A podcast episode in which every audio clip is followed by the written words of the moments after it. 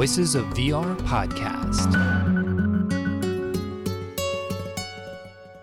Hello, my name is Kent Bye, and welcome to the Voices of VR podcast. It's a podcast that looks at the future of spatial computing. You can support the podcast at patreon.com slash voices of VR. So this is the episode 7 out of 15 of my series on XR accessibility. And today's episode is with Liz Hyman, who's the president and CEO of the XR Association.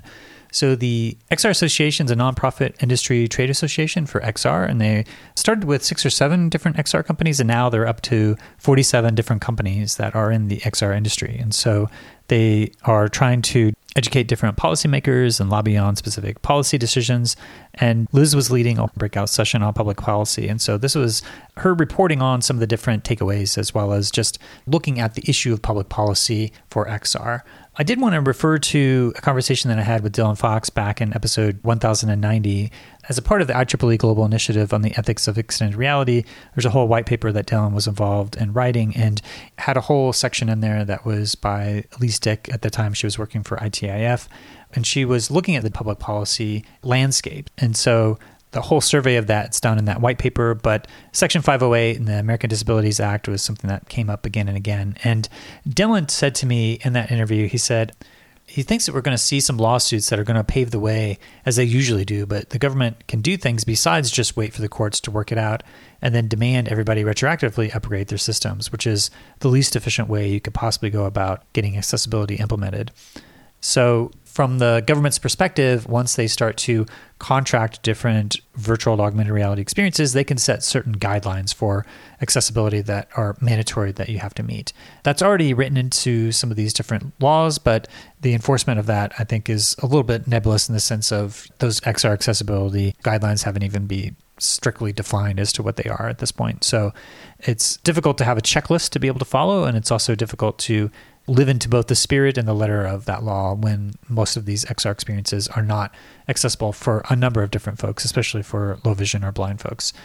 So, I do mention in this conversation a lawsuit that came about against HTC and Viveport for not having captions. And I did want to just mention at top that that lawsuit actually was settled on April 4th, 2023 Eisenberg and Baum is pleased to announce that our client Dylan Panera and HTC have reached an agreement regarding captioning on HTC's VR subscription platform, Viveport Infinity. HTC will provide resources for developers to caption their content. In addition to HTC captioning its own future titles, HTC will revise its developer guidelines to add captioning requirements in the future for developers. HTC and Dylan Panera are committed to improving the user experience for deaf and hard of hearing users on the Viveport Infinity platform. So I uh, just wanted to mention that because I bring it up with Liz and I didn't realize that that had actually been settled and they're going to be taking action there. But the point there is that sometimes what Dylan is saying is that unfortunately that's usually how some of this has to go is that there's different lawsuits that come about in order to force the hand for some of these different companies to live into the spirit of some of these laws that are on the book like the American Disabilities Act. So there's a whole group discussion that Liz is going to be summarizing some of their different takeaways and some of the next steps here for public policy, and accessibility. So that's what we're covering on today's episode of the Voices of VR podcast. So this interview with Liz happened on Thursday, June 15th, 2023. So with that, let's go ahead and dive right in. I'm Liz Hyman. I'm the president and CEO of the XR Association, and we are a nonprofit industry trade association. We represent a broad spectrum of companies that are in the XR space, and really excited to be here at XR Access. Several years ago, when I first started, we started focusing on XR and accessibility, and I had the privilege of working with the XR Access community from their early days. And I am thrilled to get to meet a lot of people in person that I didn't get to meet back in the day because of COVID. Great. Yeah, maybe you could give a bit more context as to your background and journey into XR, but also for XR Association. Absolutely. So, my journey, I started out in government way too long ago.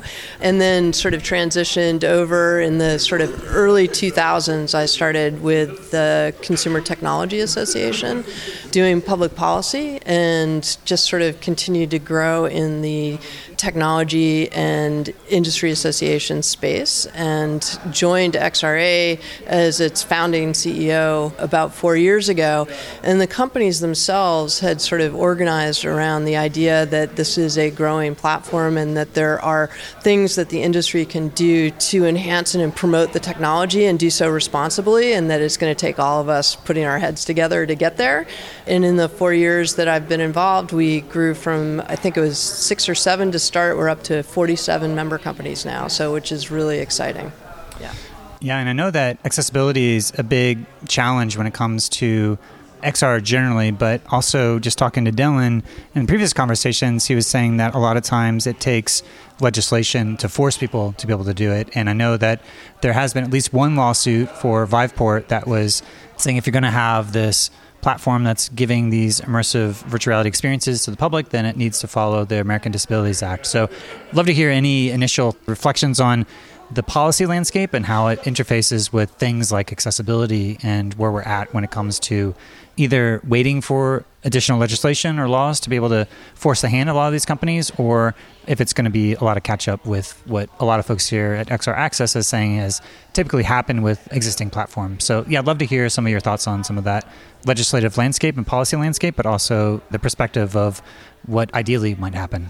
Yeah, it's interesting. I just led a breakout session at XR Access talking about public policy, and we focused on three different things. One is what do we need to do to educate policymakers about the technology and about its role in and with accessibility. So that was the first thing. Then we talked a little bit about if you could blue sky and come up with anything legislatively or policy wise that would help lift accessible technology and accessible XR, what would that look like? And then thirdly, how do we address and identify some of the gaps and address them? And, you know, I think there continues to be a fair amount of progress, you know, both on the hardware and software side within the industry to move that conversation forward. You mentioned HTC you know, they recently came out with the Vive Elite, which has a number of good advancements. It's not all the way there, but good advancements for accessibility, whether it's the IPD adjustment or the ocular adjustments, things of that nature. I can't wait to try the Vision Pro and see what some of the accessible features are there. We saw a great presentation from Alchemy in terms of how software can build in good accessible approaches. So there is movement, and I think what's important and what I've heard here is we're farther ahead than we were when the computer came or the mobile phone came. We still have a long way to go. We get that. So if you look at the education piece, the conversation that we had is maybe we need to vividly explain to policymakers what the fails were around computers and mobile technology and where we are with immersive tech and where we need to go so that they can see that that continuum. So that's one area of education. Another area of education is to identify sort of the curb cut analysis you know that there are accessible features or features that are good for everybody and how do we identify and accentuate those and then also what's the economic argument or value for making sure that xr is accessible so that was the education bucket then, if you think about the blue sky, like what can we come up with? Two things that came up. One is making sure that policymakers understand that this is a productivity tool and if we do this right, we should be funding to make sure that persons with disabilities and even temporary disabilities, they need this type of technology to be productive and to move forward in the workforce. There were a couple other ideas that popped up. And then finally, how do we look at things like ADA and 508 and other pieces that are out there and do sort of a gap analysis or figure out what we need to do to make sure folks know what applies to what? So yeah, I guess as you start to do this type of gap analysis and look in the policy landscape, you know, as XR Association, you are responding and representing a lot of these existing companies that are in the industry. And so, to what degree are you reacting to what they want and what they're doing? And to what degree, as an organization, are you proactively pushing some of these different issues, like some of these things that you're talking about in terms of accessibility? Yeah, I have to say, I mean, when I started back in 2019, one of the first things that the company said to me is we need to look at and work on developing best practices around accessibility. So I think there is a great recognition that this conversation can't wait. It needs to be moving forward. And so, not only did I personally think this was a great thing to be involved in, the XR Access Initiative and the work that's taking place and the things that we've done as an organization, but I've been completely and utterly supported by our member companies. They see this as a very important thing to do. And now that Apple has officially entered into the, I guess, spatial computing realm, as they would call it, have you had any conversations or any open invitations to have them join the XR Association? I would love for them to join. So if you have a better in than I do, please let me know. so. Great. So I guess you're going to be presenting some of these different conclusions to the rest of the community at the end of this session. But what happens after this as you go back to the XRA? And what do you do with this information that you're gathering here at this accessibility conference? Well, we have an accessibility working group as part of our organization. And so even though we already put out our best practice guide on accessibility and we've worked on things with XR Access, for example, to create the GitHub site, we have ongoing conversations, you know, looking at an accessibility object model. Are there other things that we can and should do? And so conferences like this help to educate us in terms of the conversation that we have with our membership and how we think about things going forward.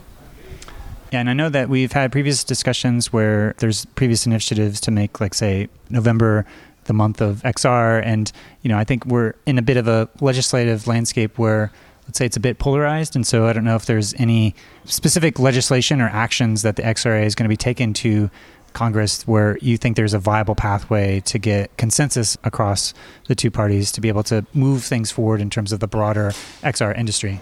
Yeah, there is a piece of legislation that we have been working on. It's called the Immersive Technology for the American Workforce Act. It was introduced by Lisa Blunt Rochester in Delaware and Tim Walberg out of Michigan. So, bipartisan support. And it would try to direct grant dollars to community organizations, workforce boards, things of that nature, to use XR for workforce training and to make sure that rural and underserved communities have access to this technology for workforce training. So I would encourage everybody to look the bill up. I'm sorry I don't have the bill number off the top of my head. And get involved with your member of Congress, tell them to start supporting it.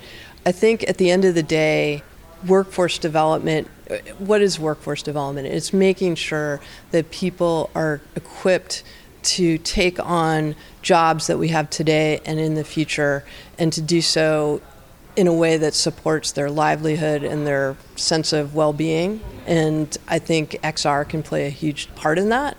And so I'm really excited about that legislation. I think it does actually cut through some of the noise and the division, and we can unite around something like that.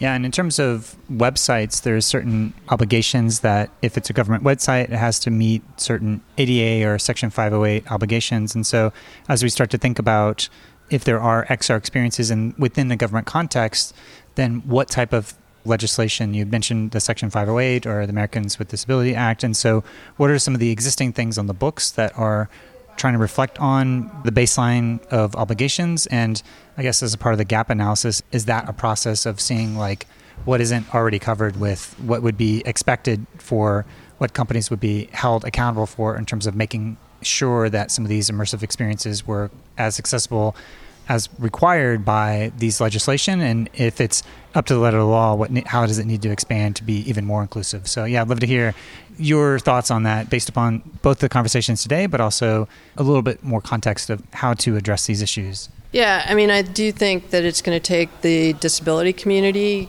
in this particular gathering to identify where they think things are falling short and to let their policymakers know, but also industry as well.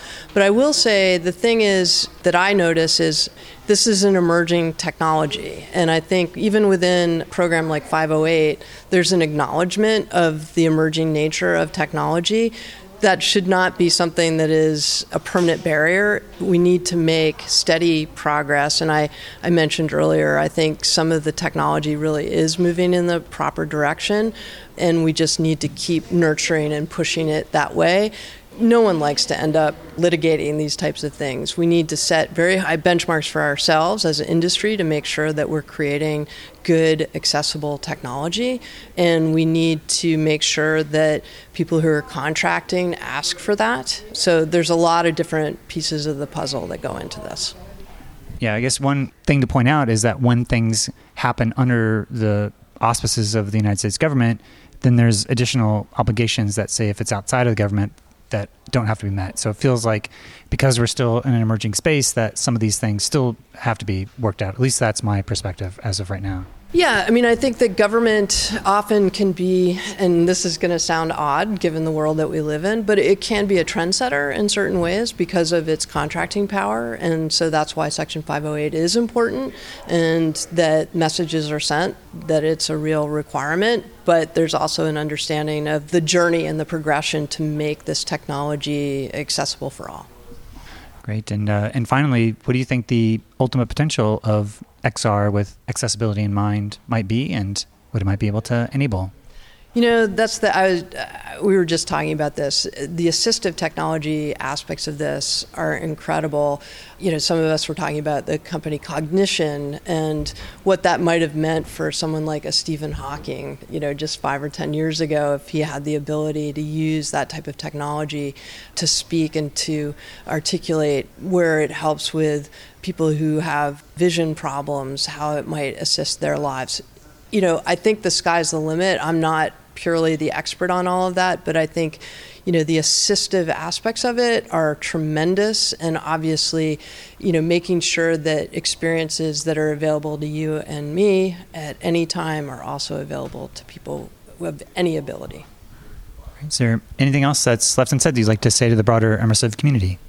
Just that you know it's an exciting time. I think we go through boom and bust and hype and trough. And i think you know, it's interesting right now. I think we're in a period of time where we're really focused on our work because some of the hype has quieted down a little bit. It'll build back up, and you know, obviously announcements like the Apple Vision Pro and where we are with all kinds of different advancements will impact what we're doing in XR. But what I love is just seeing everybody who is trying to work through all of these incredible conversations. Yeah, and I hope that we're able to have some proactive parts from the industry, but even if it doesn't happen, then if there's updates to legislation to force the hand of all these companies, the legislation that has been passed that has created these benchmarks for what is required. And I think that may end up being possible, but you know, as we move forward, I guess that's something that will be determined by both the communities that are here and as well as liaisoning with the different companies. So anyway, thanks for adding your perspective here and uh, giving us a little bit of the update of some of the discussions and what we might expect as we move forward. So thank you. Terrific. Thanks so much. So that was Liz Hyman. She's the president and CEO of the XR Association, which is a nonprofit industry trade association representing 47 different XR companies. So I have a number of takeaways about this interview is that, first of all, well, they had three main areas that they were discussing in this breakout group. One is that they're going to need to educate policymakers about accessibility as well as about virtuality in general. That's a lot about what the XRA has been doing is just trying to do different types of outreach with public policymakers, lawmakers, and to show them what's possible with XR so that, that when they're making policy decisions about it, they can be a little bit more informed from what is this thing that is vaguely familiar or is this hype, is this real? So just trying to show some of the different companies and the real use cases, but just to educate the policymakers around the accessibility implications of this, especially when it comes to when they're starting to contract out some of these different projects. And I have a whole conversation with Joel Ward from Booz Allen Hamilton, who talks about some of the different nuances of the contracting aspects that still has to be sorted out as well. So the second big point that they were looking at is doing some blue sky legislation to think about what would it look like to be able to lift up and to really exalt the accessibility technology. And then the third one is to identify some of the gaps within laws like the Section 508 and the Americans with Disabilities Act, the ADA. So there's actually a lot of folks that were a part of that conversation as they were starting to brainstorm all these different things. Yeah, and like I said at the top of the interview, that Dylan Fox, in my interview with him previously, he's lamenting that lawsuits coming about is usually a way to kind of force the hand of these different companies, uh, mostly because accessibility often gets deprioritized and isn't necessarily put at the forefront of the design that they're trying to design for people who are generally non-disabled is the primary focus for a lot of these companies. So sometimes it takes lawsuits and legislation to force the hand of some of the companies to actually take action. So that's obviously not the preferred mode and i think some of the discussions here were both to educate the policymakers for what's happening but also for the companies themselves to be proactive in terms of trying to innovate and figure out some of these different best practices so that as we move forward we can just generally be more aware of what those best practice guidelines are going to be. There are some resources that are out there that I've referred to in previous episodes, but yeah, that's something that's still actively being developed as there's a lot of creativity and need for innovation when it comes to trying to figure out how to make XR the most accessible for both blind and low vision, for deaf and hard of hearing, and a whole range of other different types of cognitive impairments and mobility limitations. And so, yeah, just as Christine Hemphill says, how folks may move differently, sense differently, feel differently, think differently, communicate differently, and some of these other access needs that they may need as well. So that's all that I have for today. And I just wanted to thank you for listening to the Voices of VR podcast. And if you enjoy the podcast, then please do spread the word, tell your friends, and consider becoming a member of the Patreon. This is a part of podcast, and so I do rely upon donations from people like yourself in order to continue to bring you this coverage.